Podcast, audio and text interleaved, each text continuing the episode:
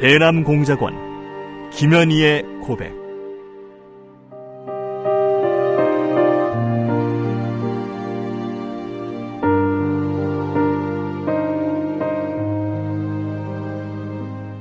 나는 김정일의 친필 지시로 1988년 남조선에서 열리는 서울 올림픽을 파괴할 때 대한 공작 임무를 받고 100여 명의 남조선 노동자들이 탔던 비행기를 공중에서 폭파시켰다. 평범한 여자로 살고 싶었던 내가 어떻게 한치의 죄책감도 없이 이처럼 수많은 사람들을 죽인 살인자가 되고 말았는가. 조국을 위해 한 목숨 바친다는 명분 아래 이 엄청난 죄악을 저지른 나를 용서할 수가 없다. 이 수기는 이루지 못한 내 꿈과 나로 인해 희생된 사람들에게 속죄의 죄물로 바치는 눈물의 기록이다.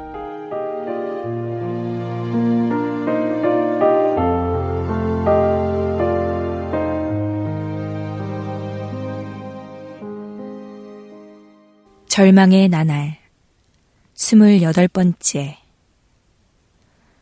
테리의 표정은 아주 근심스러워 보였고 진지했다.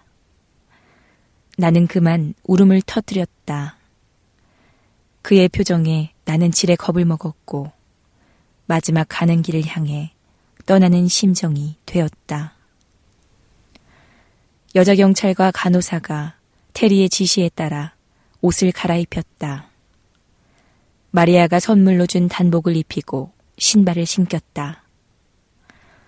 나는 두 사람이 입히고 신기고 하도록 내 몸을 내맡긴 채 테리의 소매를 붙들었다. Am I supposed to return to here? 나의 관심은 오로지 한 곳에 집중되었다. 죽으러 가는 것인가, 남조선에 가는 것인가, 그렇게는 차마 묻지 못했다. 테리는 내 눈을 마주보지 못하고 건성으로 대답했다. 그럼 너에 대한 신문이 끝난 뒤에 다시 이곳으로 오도록 해주겠다. 그의 대답은 힘이 없었다.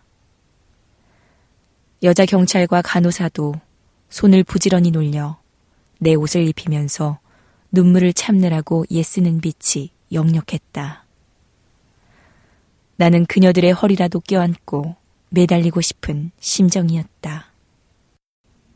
내가 길 떠나는 사람의 버릇처럼 무엇을 잊은 듯 방안을 자꾸 둘러보자 간호사가 얼른 뜨개 옷을 집어 내 어깨에 걸쳐 주었다.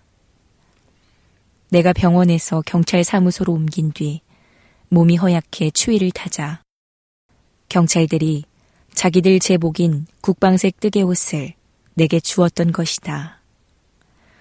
옷 갈아입히는 일이 끝나자 억센 남자 경찰들이 들어와 내 양팔을 낀 채 나를 끌고 나갔다. 이들이 나를 아득한 낭떠러지로 밀어넣기 위해 벼랑 끝으로 끌고 가는 착각마저 들었다. 엄마, 살려주세요. 목구멍까지 넘어오는 그 말을 나는 꿀꺽 삼켰다. 복도로 끌려나가 뒤를 돌아보니 그간 정들었던 간호사와 여자 경찰이 눈이 빨개져서 내다보고 있었다. 내가 뒤돌아보자 그들이 손을 흔들었다.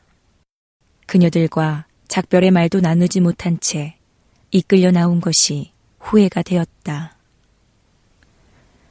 밖은 이미 어두워져 지척도 분간할 수 없을 정도로 캄캄했다.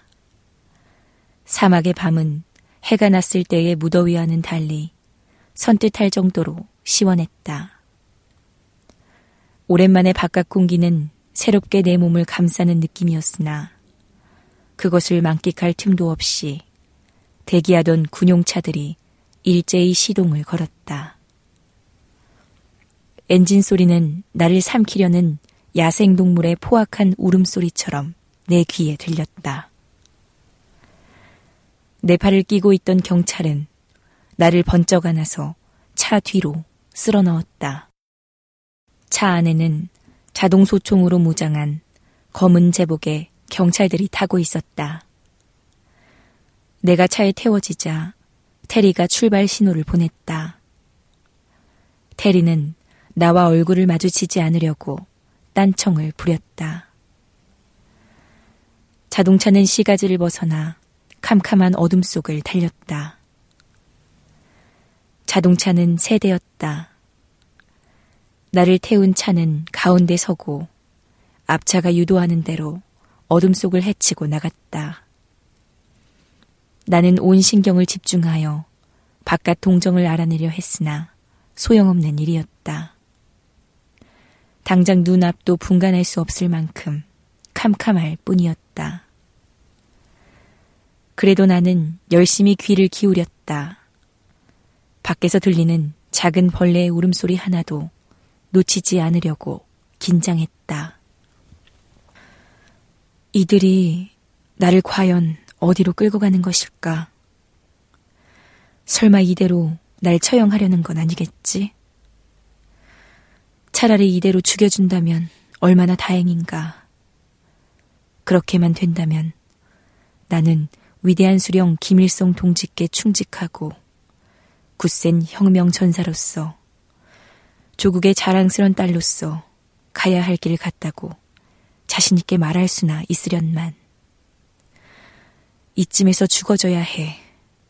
난 더 이상 버틸 힘이 없어. 나는 나를 믿을 수 없다고 또다시 생각했다. 보름간의 시련은 잘 넘겼지만 그보다 더 본격적이고 구체적인 신문이 시작되고 육체적 고문이 가해지면 과연 그것을 견뎌낼지 나 스스로도 의문이었다.